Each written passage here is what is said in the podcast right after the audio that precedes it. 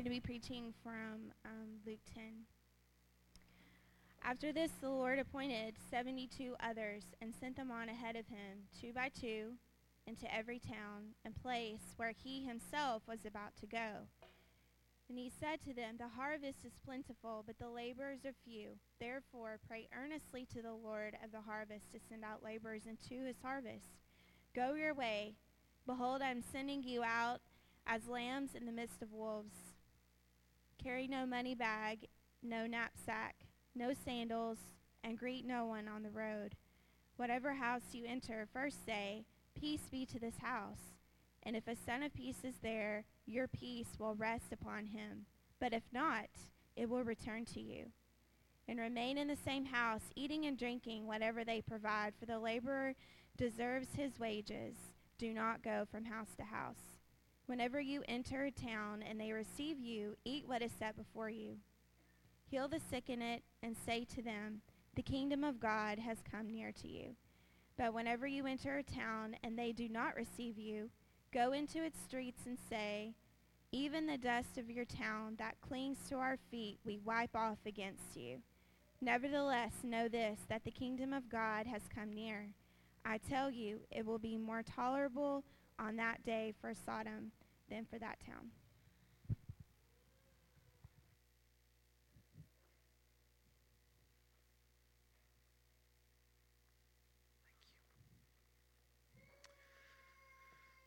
So we are in Luke chapter 10, and uh, again, glad to be among family, among friends, and people that are dear. Um, thank you for your friendship, your partnership in the gospel through the years, and your faithfulness as this body of believers to me and our family and to God's work, more importantly, to God's work um, that He's doing in us and right here in Ringgold also.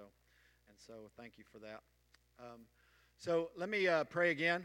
Um, uh, not just these aren't just transition prayers. Um, these are genuine requests. And so let me uh, let me just ask the Lord to use His word and to use me, His messenger today. Father, we do ask that by Your word that You would equip Your people. Lord, that may begin with a seed in the heart, an attitude that needs to be changed Lord, let it begin in our hearts and move to our feet, move to our hands, move to our mouths, move to our workplaces, our homes, our neighborhoods, and to the ends of the earth. Thank you for your grace. Thank you for the gospel. In Jesus' name we pray. Amen. Amen. So in Luke chapter 10, I'm just going to I'm going to throw two things out there at first for us to consider and I put in my notes that these are two problems. I don't know if they're problems, but they are two things to consider as we approach a text like Kimberly just read in the midst of a missions month. One is in our text today, we have to ask the question is this even for us? Or was this just a special apostolic mission, not to be repeated? It's just there to see how they did things? Or maybe we'd say this is just for missionaries, and most of us, in the technical sense, most of you sitting here, in the technical sense of going and putting your life into a foreign culture and planting the gospel, are not called to be missionaries. So is this text maybe just for those missionaries? And then the second issue is the second issue is it's really easy in the Christian community to think that when I hear a good sermon, when I hear good teaching, when I hear something that's truthful, when I hear it and I agree with it, it stirs something in my heart that is in agreement with it for that to be as far as it goes.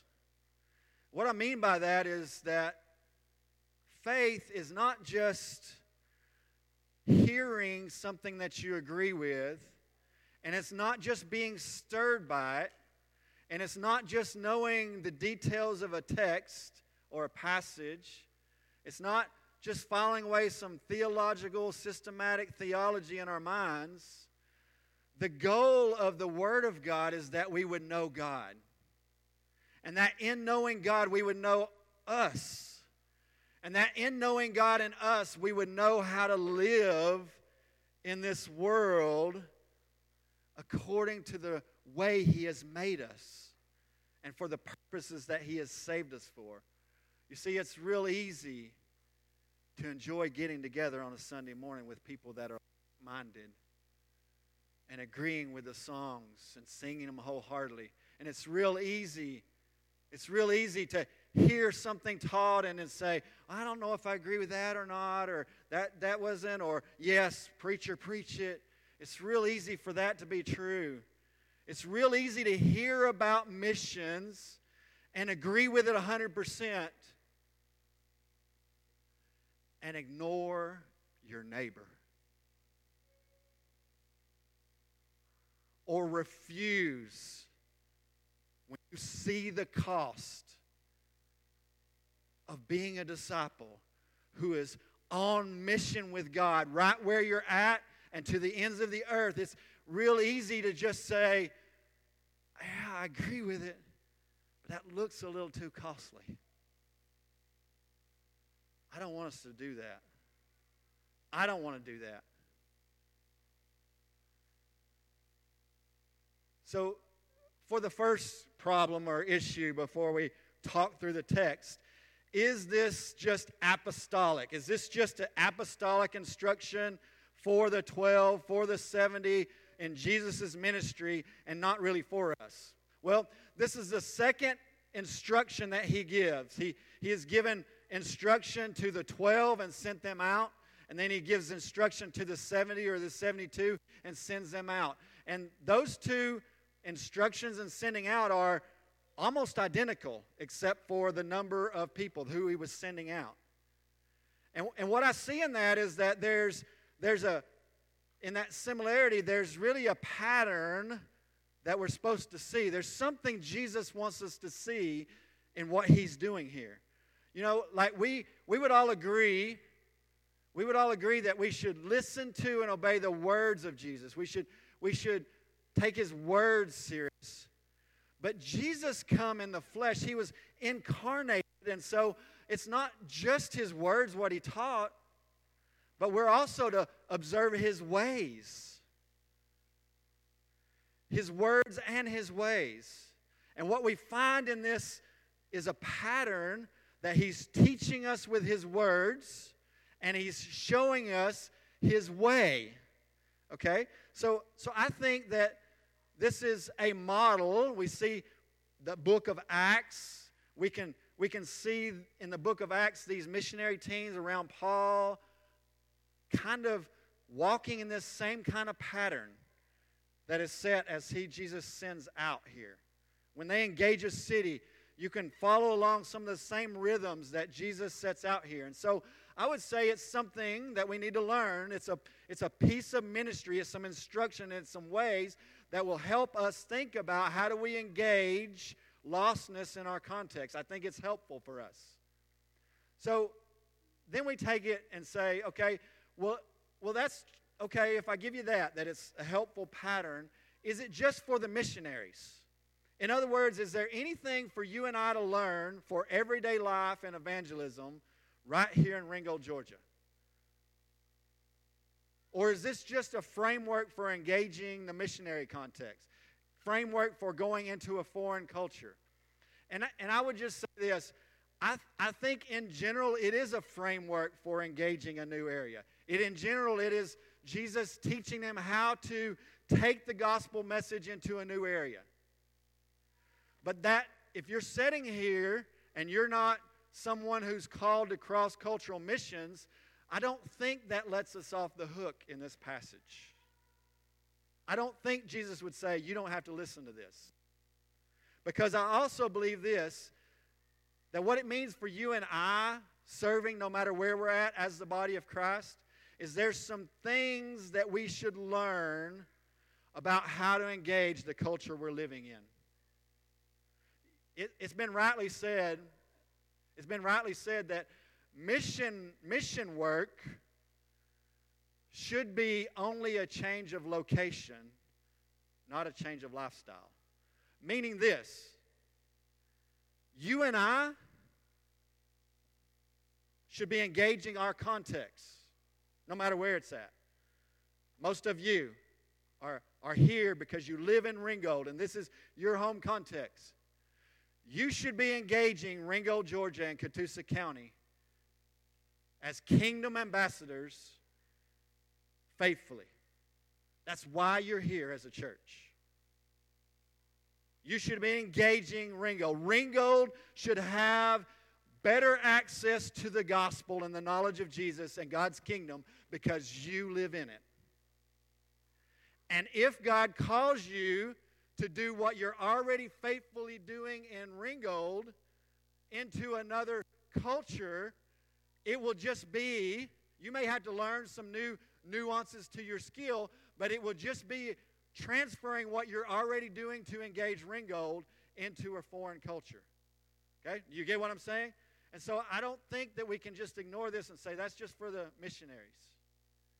I think there's some principles here that Jesus would have us realize no, that's for all of us as disciples who take seriously Jesus' command to make disciples of all the nations. Okay? And that's the attitude I want us to talk through this text through. So, in the text, we're, I'm gonna, we're going to draw out faithfully and apply it faithfully the teaching here that applies to you and I. And you let the Spirit of God speak to you of how it applies to your life specific and what it should from stirring in your heart to stirring in your actions. Okay? And then in the end, we're going to just ask ourselves, in light of this teaching, in light of what Jesus shows us here, his words and his ways, what am I going to do differently? Am I going to take something here and is my actions in my workplace, in my home, in my community, in our schools, are my actions going to be changed by what Jesus shows us about what he's up to? So let's walk through this passage together. Look again with me at Luke chapter 10, verses 1 and 2. It says this After this, the Lord appointed 72 others and sent them on ahead of him, two by two, into every town and place where he himself was about to go. He said to them, The harvest is plentiful, but the laborers are few. Therefore, pray earnestly to the Lord of the harvest to send out laborers into his harvest. Here's the first thing that we can learn here. Because Jesus' statement, his observation, is still true today. In light of laborers being few, and in light of the harvest being plentiful, we should be a people who pray. And we should be a people who are laboring for the kingdom. And we should be a people who are considering if God tells me to go to some unreached area, I'll go. What did, what, did he, what did he say? The harvest is plentiful and the laborers are few. Pray therefore the Lord of the harvest to send laborers into the harvest. And what that says to you and I that we pray. And what says to you and I if we follow Jesus is say, if I'm going to pray for this to happen, I've got to be willing as his disciple to be an answer to my very prayers. In other words, in light of the harvest being plentiful in Ringgold, Georgia, you ought to pray that more laborers would be sent. And you ought to be a laborer sent. And if God stirs in you to say, not just Ringgold, Georgia, like He did me six years ago, not in Ringgold, Georgia, you go to this place and you make disciples for my glory. Then you, as a disciple, be willing to count the cost and go. Be willing to count the cost and go. So, what is this harvest? Let's define a couple of terms in this, this harvest. The harvest is plentiful, Jesus says. This harvest is end times gathering, both positive and negative. In other words, there's spoken of a day, a day of the Lord, a day of judgment, a day of, of, of the season of that we're been in changing. God drawing it to a close and beginning a new era. There's a day coming, and that's going to be positive. In other words, that's the day where He'll gather His children into His eternal kingdom and the new heaven and the new earth. But that's also going to be negative in the sense of those found outside of that kingdom will face their ultimate judgment. All hope will be gone. And so it's negative and positive, and it's an end time reality. And both are present in this passage. He says, he says, go, go share the kingdom. Go show them the kingdom. Go, go speak peace of the kingdom. Go, go call the lost sheep into the kingdom.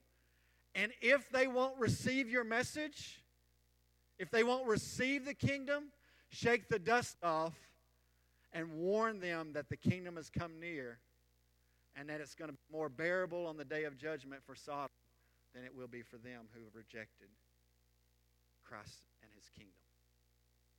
So we see the positive and the negative. But what I also want to point out here is in our theme verse for this month, Jesus says in John 4:35, "Do you not say there are yet 4 more months, then comes the harvest?" I tell you, lift up your eyes and see that the fields are currently white for harvest. They're currently white for harvest. What, what Jesus says here is a present tense reality is that the harvest that's present now is plentiful. The problem is the laborers to bring the harvest in is few. That's a reality, that's a present tense reality. And so, if it wasn't COVID 19, this is what I'd have you do. I would have you turn to your neighbor and say something, but I know that scares us to death. So, what I want you to hear is this the harvest work is now. And we work in the harvest now in light of the ultimate harvest that is one day. I want you to hear that. We work in the harvest now that's present in light of that coming harvest that's going to be eternal. In light of the consequences of those found outside of the kingdom. In light of Jesus said he will build his church. In light of God designed and desired and created humans so that he would have a people for himself. And that's what he's doing is still gathering a people for himself. In light of that eternal reality, we walk into Ringgold, Georgia, and to the ends of the earth today, realizing there's a harvest that's plentiful and there's laborers that are few. And then the second question is so that's the harvest. The second, the second question to kind of clarify there is what is the laborer's job? Why are the laborers few? What, like what, what are the laborers supposed to do? Jesus said the harvest is plentiful. Isn't the harvest his? Yes, it is. Here's the amazing thing about the work of God in this world He chooses to do it through you and I, His people. Right? I'm sure there's lots of ways He could have set up this thing to work. But what he does is ask us, call us, invite us into what he's doing. There's no sweeter fellowship found than in joining God, both on a heart level and an actual level, and living for what he's doing. Joining him. As, as Henry Blackaby in Experiencing God said, find out what God's doing and join him. Don't you want to be where he's at? Don't you want to see his power at work? He's at work in the harvest. And he says the laborers that will actually join him there are few.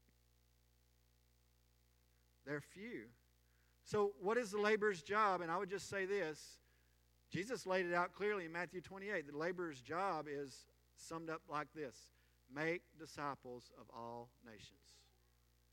Right? Your individual piece may look different. We're gifted different as a body. We're differing parts with one body in one body.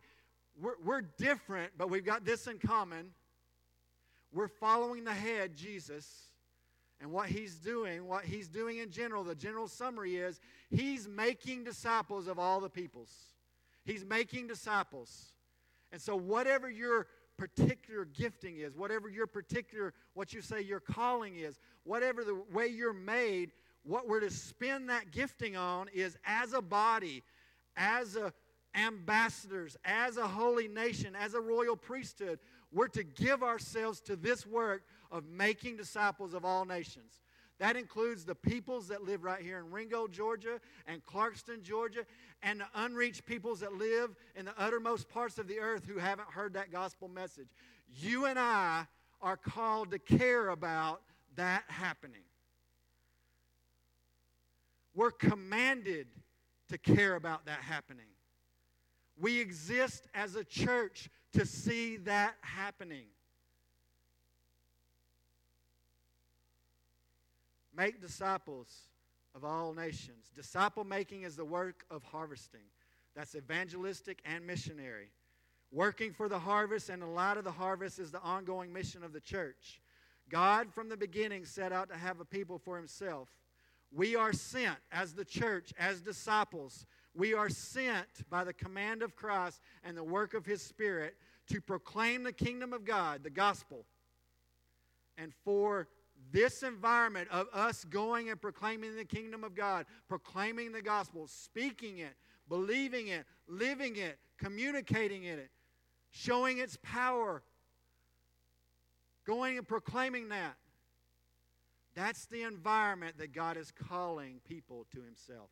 That's the environment of the harvest. That's the environment where He's going to bring in the harvest from the uttermost parts of the earth into His kingdom.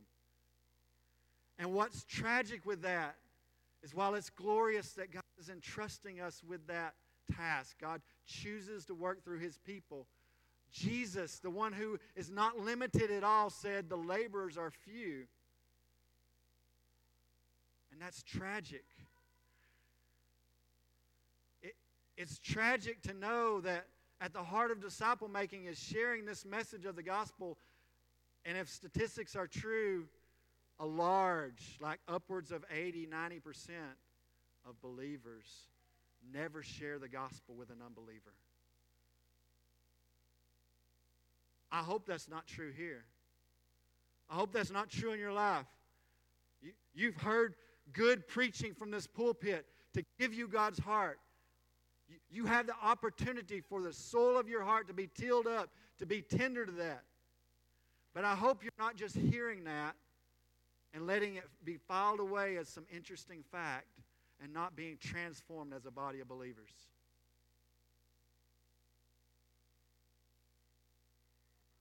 There's nobody better positioned to reach your family than you. There's nobody better positioned on your job site to reach those who are far from God than you. There's nobody better positioned to reach Ringgold than you who live in it. It's not for somebody else. So, what is the laborer's job? It's making disciples of all nations. And then I point out another thing. It's always very interesting to me. I love. in fact, I've grown to love it. I used to be perplexed by it, but now I love it. Right? Jesus says, "The harvest is plentiful." So the, there's not a lacking in the harvest. There's not a lacking in the need. There's not a lacking in, in what's going on there. The laborers are few. So there's the problem. And here's the solution. He didn't first say, go. He first said, pray. Pray. Why is that? You know, us individualistic, do it ourselves kind of Americans, we're the ones that get perplexed by that. Because we say, hey, if there's a problem, then we need to be intelligent and smart and figure it out and come up with the best solution. And Jesus says, you better start with this pray. Because when you realize the harvest is plentiful and you realize the laborers are few, I'm not asking you to come up with some ingenious plan from a humanistic level. I'm asking you to get in touch with my Father's heart. In other words, the reason that we pray is number one, a laborer must be called by God and prepared by God. He must be called by God and prepared by God. What I mean by that is not that you need to have a seminary education, not that you need to even be a believer for a long time, not that you need to hear some special stirring in your heart that you call your call. What I mean by that is you've got to get God to go from I know some things in my head to I'm completely surrendered in my heart. That is the work that only God can do. You and I, in our best laid plans, can't get theological truth and facts from here to here. That takes the work of the Spirit of God. And that's why he says, pray. Pray. Number one, because a laborer must be God prepared and God called. Now, that doesn't let you off the hook. You don't go out of here saying, well, if it's got to be God called, I'm not called. You are called. Jesus said, Go make disciples of all the nations, baptizing them in the name of the Father, Son, Holy Spirit, teach them to obey all that I've commanded, and I'll be with you in that. You've already been called. The, the calling that I'm talking about is has God changed your heart to surrender to that? Has God showed you that to follow Him means I'm a disciple who makes disciples? Jesus said to his first followers, Follow me. That was his invitation. Great. We get to go be with Jesus. And I will make you. You're going to be with Jesus. He's going to transform you. Make you what? Fishers of men. You hang around Jesus, you're going to be changed. By intention, intentionally changed. You're going to be reformatted to this world. You're not going to be able to see it the same way if you're walking with Jesus. And what he's going to transform you into is his kingdom work of I am drawing a people to myself. The reason the church exists as an outpost of the kingdom in this broken world is because I'm not done drawing a people, inviting a people, and calling a people from the harvest into my kingdom. I'm not done filling my house yet. And therefore, the church exists in the world. Do you believe that? Believer, do you believe that? Or is this somebody that's got some special thing on his heart and trying to convince you and guilt? I'm not trying to guilt rid you. I'm trying to say pray. Because if it's not here, if it's here, if it's here and it's on God's heart and it's not here, you need to pray. You and I need to pray. If it doesn't break your heart that your neighbor is facing that end time harvest unprepared, pray. If it doesn't break your heart that there's people groups to where this message that we stumble over every day is not heard. It's not heard in their language. It's not heard in their culture. They don't have access to it and yet they're still accountable before God and going to stand on that great day of harvest outside of God's kingdom. That should break your heart. And if it doesn't, and where it doesn't, I mean, I have to be honest with you. A couple of weeks ago, when I first met my friend Muslim El Muhammad, and I was talking to him and I was reasoning with him about the kingdom, and we had a good conversation. I was talking about the Lamb of God, and, and and we had a good conversation about the gospel, and I was very clear about the gospel. And then we come up, visited in a church, and the message was about, uh, I forget what it was about, but it was in light of the coming judgment. It was in light of the coming judgment. And what the Lord used that to speak into my heart is to realize that, yes, I did my missionary task of sharing the gospel with Mazamal. But what he broke my heart over is I didn't plead with Mazamal as desperate as I needed to. In other words, Mazamal's response to the gospel is not, oh, well, I didn't say it right. You know, maybe I can say it better and I can convince him. Oh, Mazamal, if he just chooses to stay in his Muslim Islamic religion, he'll be okay. You know, maybe he'll just be a little bit better. No, Mazamal will face God unprepared. And I just saw in my heart through the preaching of God's word that I didn't care about that as much as I wanted to. So I prayed, God, give me your heart. Let, let, me, let me not look at my Muslim neighbors as a project. Let me look at them the way Jesus did. Jesus looked out over the crowds and he had compassion on them because they were like sheep without a shepherd. Those were the very crowds that would yell, Crucify you, crucify him. Those were the very crowds that he had come to lay down his body in death for. That he was going to be separated. His father turned his back on him the first time in all of eternity because of those crowds. And what it says is he had compassion on them. That's the very context that he says, Pray. Pray the Lord of the harvest to send laborers because there's sheep without a shepherd and they're in trouble. So, why pray? One, because a laborer must be God called and God prepared. And then two is some of those laborers are going to come out of the harvest. And you and I, as crafty or as prepared or as equipped as we are, you and I cannot open the eyes of the blind. We cannot set the captives free. We cannot bring somebody from death to life. And so we pray. Because if in that culture that you're trying to engage, if there's laborers going to come out of it, it's going to be a work of the Spirit of God. Now, He's going to use your faithfulness to go take that gospel message, to surrender, to speak it, to share it, to love on them in the name of Jesus. He's going to use that environment, but it's going to need the Spirit of God to awaken in that person and bring new life. And that's why we pray. And if you don't take anything else out today, if you don't take anything else for your life or for the missionary tax, take this. Pray. Pray earnestly.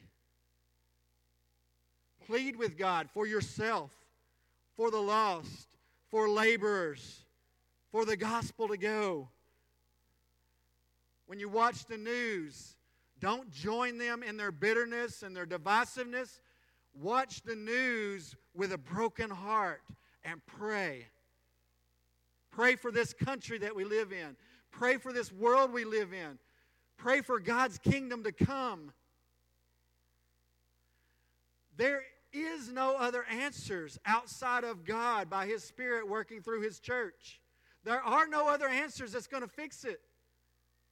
You can cover it up with some laws, you can change regimes of of, of leaders. You can, you can fix the outside and it's going to pop up somewhere else in a different way, and it's going to be the same thing that's been going on through all of human history. The most powerful organism on the planet is God's people filled with God's Spirit.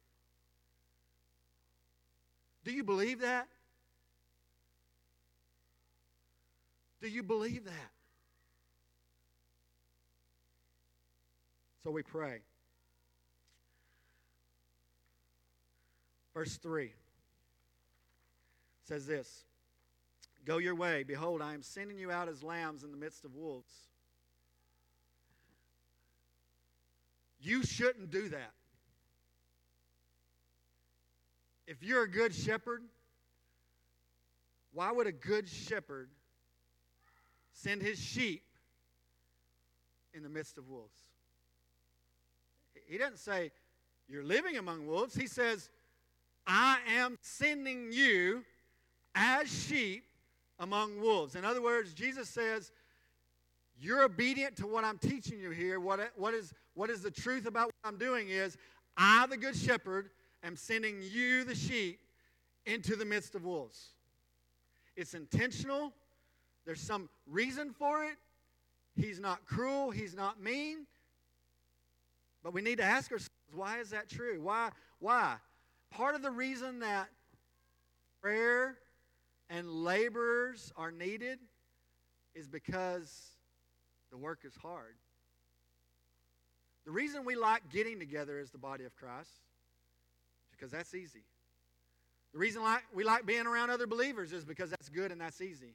The reason we like singing praise song among one another is because that's easy. The reason we like doing Bible study is because thinking about the theological text and the, and the, and the systematic theology is easy. You know what's hard? Going to your neighbor and talking about his need for Christ and the judgment to come and God's answer through the Lamb of God. That's hard. That's hard. Jesus talks about sheep without a shepherd, and that's a problem. Jesus talks about the lost sheep of the house of Israel, and that's a problem. And Jesus says here, his sheep, he's sending in the midst of wolves. That's not a problem. That's not a problem. And the reason is, is because Jesus is seeking lost sheep. His sheep are found. He's sending his sheep to the lost sheep. In the animal world, I, I hate these shows because I hate seeing a you know a big cat tackle a buffalo and you know kill it. I, I, I, I don't like it. You know, I just don't like to see it. But in the animal world, those predators, what are they looking for? The weak and the vulnerable and the isolated, right? What is that? That's sheep without a shepherd. So, why does Jesus send us among wolves? Because the wolves gather around the vulnerable and the weak. Jesus is seeking and save. He wants the lost sheep to be brought back home. But the wolves are gathered around the lost sheep because they're the vulnerable. And Jesus cares enough as our good shepherd to send us into the midst of those wolves that he might bring his sheep out into his care. So that's one reason that Jesus would do this. The good shepherd would send us in the midst of wolves. But the second reason is, is that in Matthew 28, verses 16 through 20, Jesus begins with this All authority in heaven and earth has been given to me. Go. And he ends with this I am with you. Right? He says, I have all authority. I'm sending you on a mission, but don't fear because I'll be with you. In other words, the experience of the closeness of Jesus comes as we engage in the harvest.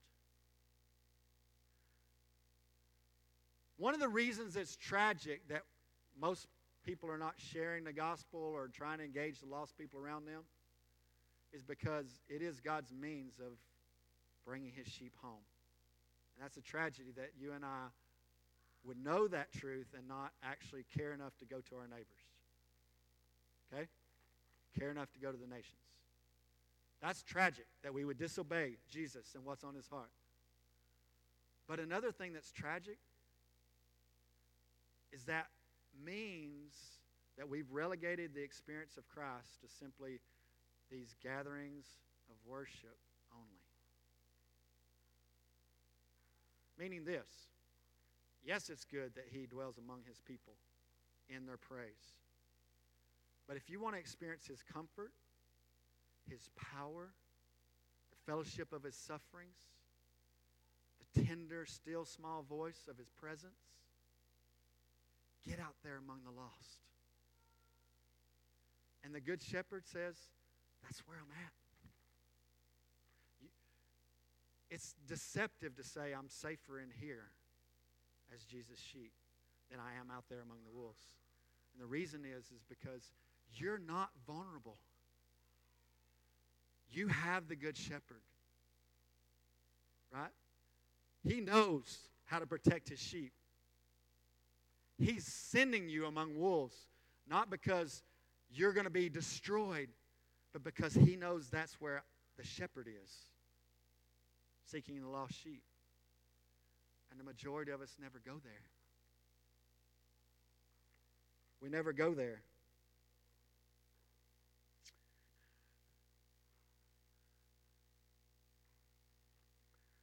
Chapter, chapter 10, verse 1 and verses 4 through 9. After this, the Lord appointed 72 others and sent them on ahead of him, two by two, into every town and place where he himself was about to go. So I'm just reading here. Here's some, here's some principles that Jesus is teaching us, and we're not going to break them all down.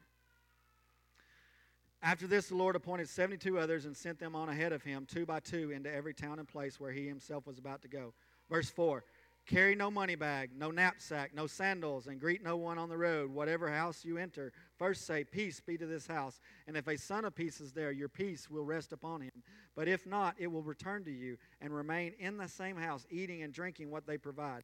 For the laborer deserves his wages. Do not go from house to house. Wherever you enter a town and they receive you, eat what is set before you, heal the sick in it, and say to them, The kingdom of God has come near to you.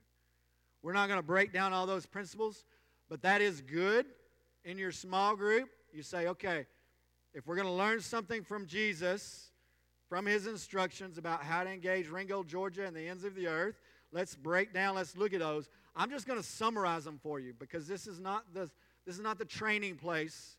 I want you to catch God's heart here. You can, you can go back to the text, but here's, here's some principles that we can learn from Jesus' teaching here that we can apply even to ourselves. He says, go two by two. In other words, get a partner. There may be several reasons for that. One is by two or three witnesses, the truth is established. One is accountability. I, don't know about you, but I can, I can get myself out of something as long as I know somebody else is not depending on me, right? And so maybe two by two. Maybe it's, maybe it's just for partnership. Like, like God doesn't do anything in isolation. Like, so maybe it's just that fellowship in that. He says, take no extras. Travel light. Stay focused. Right? One of the biggest things in the harvest is that we get distracted. What I mean by that, one of the biggest things living in this world is we get distracted. One of my biggest distractions is going on right now college football and NFL football. You say, is it a sin to watch that? No. It's a sin for me when there's multiple things on my priority list to veg out hour upon hour upon hour upon hour. In the sense of it just becomes a distraction, right? My Kimberly's going to say, okay, so why'd you watch the game yesterday? You know, she's my loving accountability. Uh, but no extras, travel light and stay focused. Somebody said, I don't remember what the context was, but they just they just observed that sometimes in church world we make things so complicated. Jesus seems to say here, keep it simple. Keep it simple. Go with the message, but go, right? Travel light, stay focused, speak peace, and if received, stay and invest more time. Receive hospitality from others and minister in home or life settings, right? Don't you get the feel that he says that he says go and stay at that home, go speak your peace. If they receive you in, eat with them and stay there. It's he's he's encouraging us that evangelism and missions and engaging lostness is more about what we do life on life in real life situation than it is some event that we plan, right? Enter their world enter their world, right? We've got a bad habit too of, of just think about how hard it is for a Muslim to even contemplate walking in the doors of this church. And if I've relegated that the only place that's possible for them to hear the Gospels is if they walk through the doors of this church and sit in here. And here's what I'll tell you if you want to get a glimpse of how difficult it is, think about how difficult it would be for you to walk into a Muslim mosque on Friday prayers when there's hundreds and hundreds of Muslims around praying? How difficult would it be for you to enter that foreign situation? Okay? And what I'm getting at there is that this is we go with the gospel. We are the ones who call to become like, I, I become like all so that I might win some, right? We're to enter their culture. We're to communicate the gospel in their culture, on their terms. That's, that's why I said planting a small group growing up in Christ is my goal. I'm not talking to these four or five Muslim men trying to convince them, hey, Sunday morning there's going to be a gathering in this building, come with me. I'm trying to show them who Jesus is. And then they can come to faith in Christ and by God's Spirit learn to live it out. Do you understand what I'm saying there? And more and more and more, it's true, even in our white, evangelical, American, Christian culture, more and more this is true. This is not an attractive place for people. There, there used to be a time where the church was looked at as something good for the community. The church and the Christian community was looked at if you want to get your life together and better yourself, you go to the church. I don't know if you've noticed, that's not true anymore. Even in our white American culture, that's not true anymore. That's not the way your lost neighbors are thinking anymore. It seems impossible for them to walk through this door. I was thinking the other day, I wanted my dad to, I, I just, I've been sharing the gospel with my dad, I've been inviting him to Jesus, I've been talking to him about those things, and, and I, I want him to, I want him to come to faith in Christ, but also live a distance from him. And I, I've told him, I said, you know, Dad, you need to show up at a church one day. You need to just show up. And I, I played this card. You know, my dad is, is single, and I said, there's lots of godly women there. And, and the other day I called and we had a Sunday that we weren't tied to anything. And I said, Dad, I'll come up with you and go to church. We'll go to whatever church you want to. I'll come up and go with you because I want him to go. And I got to thinking through all the churches in his area and I thought, I don't know if they're good or bad, but I was trying to think like my dad and I thought, I don't think any of them is going to feel comfortable to him. In other words, what I realize is that the best chance of my dad hearing the gospel is not sitting, showing up and sitting on a pew. I can do that. And hopefully the gospel is being faithfully preached from pulpits. And God, by His grace, can do that. But the best chance of hearing, hearing the gospel is through my lips. The best chance of him hearing the gospel is like he told me the other day. He went to the doctor and there was a pastor who happened to carry a handgun, which just in God's grace connects with my dad really well. You know, he's this kind of rough kind of, kind of guy.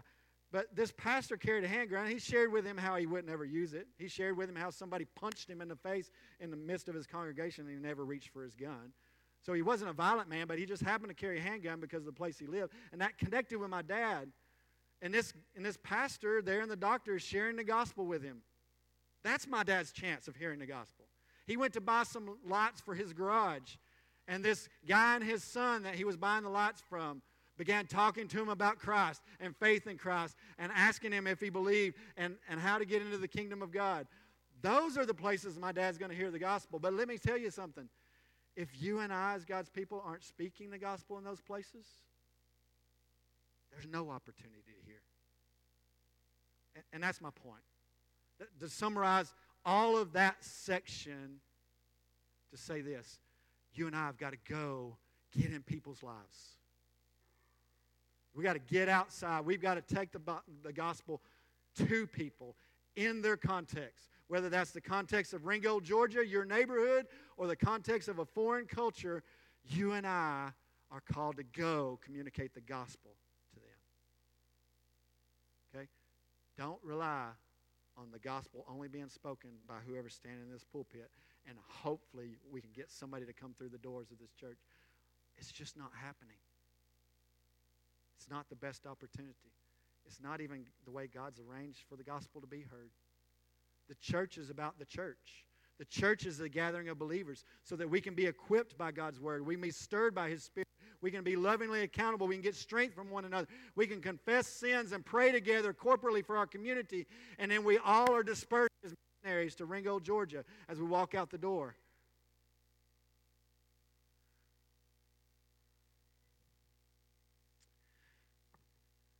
Oh, we got to go. So be equipped. Be equipped. Be equipped. All right, I'm going to read this last passage and I'm going to make a quick application. And I apologize. We won't charge any extra for the overtime. Chapter 10, verses 10 through 12 says this But whenever you enter a town and they do not receive you, go into its street and say, Even the dust of your town that clings to, your, to our feet, wipe, we wipe off against you. Nevertheless, know this that the kingdom of God has come near. That's what you're bringing. That's what you and I bring. We're bringing the kingdom of God near. I tell you, it will be more bearable on that day for Sodom than for that town. And, and all I want to point out there is that this is eternally critical. This is not about what kind of church. Are we going to be a missions church? Are we going to be. This is about are we going to be the people of God? You see, missions is not some side element. It's not some, oh, we do this and we do this and we do this and we do missions. Mission and the mission of God and missions, engaging this lost world, including crossing cultures, is at the heart of God. It's at the heart of what He's doing, it's at the heart of what we are as a church. It's not a side issue. And it's eternally critical. In other words, to refuse this offer of the kingdom is to stand in danger of the wrath of God. And here's the tough part for you and I I don't know if we believe that. But then, secondly, even if we feel like we believe it on an internal level, the fact that we won't warn people means that we don't really believe it. We, we don't really believe it. In other words, in our heart of hearts, we need to struggle with this. Your culture, my culture, our culture says that if you're one of those who might warn sinners of the wrath of God and his judgment, in the midst of sharing the gospel, the good news, if, if you warn sinners of the wrath of God and his judgment that'll come to those who are outside of his kingdom, you're considered old fashioned or judgmental or even abusive in this culture. Here's my question Do you believe, apart from Christ, people are facing God as a judge? Do you really believe that? And the question, if you believe it, is Has God taken it from, yes, I believe it here, to, yes, I'm broken by it here? I'm broken enough to say that if the harvest is plentiful and the laborers are few, God, I'm willing to go. I'm willing to go to my neighbors, whatever it costs me. I'm willing to go to my family members, whatever it costs me. I'm willing to go to the nations, whatever it costs me, if that's what you tell me, Lord.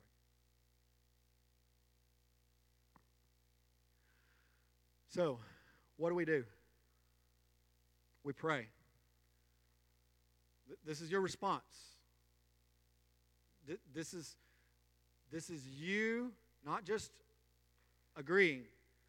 What do I legitimately do as a member of the body of Christ? What I legitimately do is just uh, pray. Learn to be a praying people. Pray for laborers. Pray for blind eyes to be open.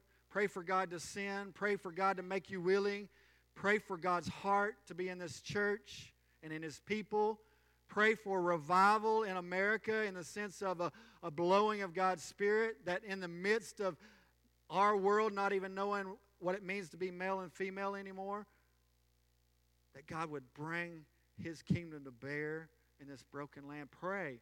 Pray. Pray desperately because we are desperate. Pray. Give. Give of yourself, give of your time, give of your opportunity, give of your job, give of your funds, give of who you are and what you have for God's kingdom. Give. It's not a life that's wasted. Give of yourself. Give. And then go. Here's your response go. And I mean by that in every way.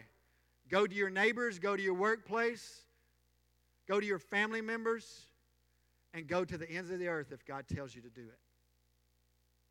But go. And don't go someday. Go today. Go tomorrow. Go next week. Go. Go.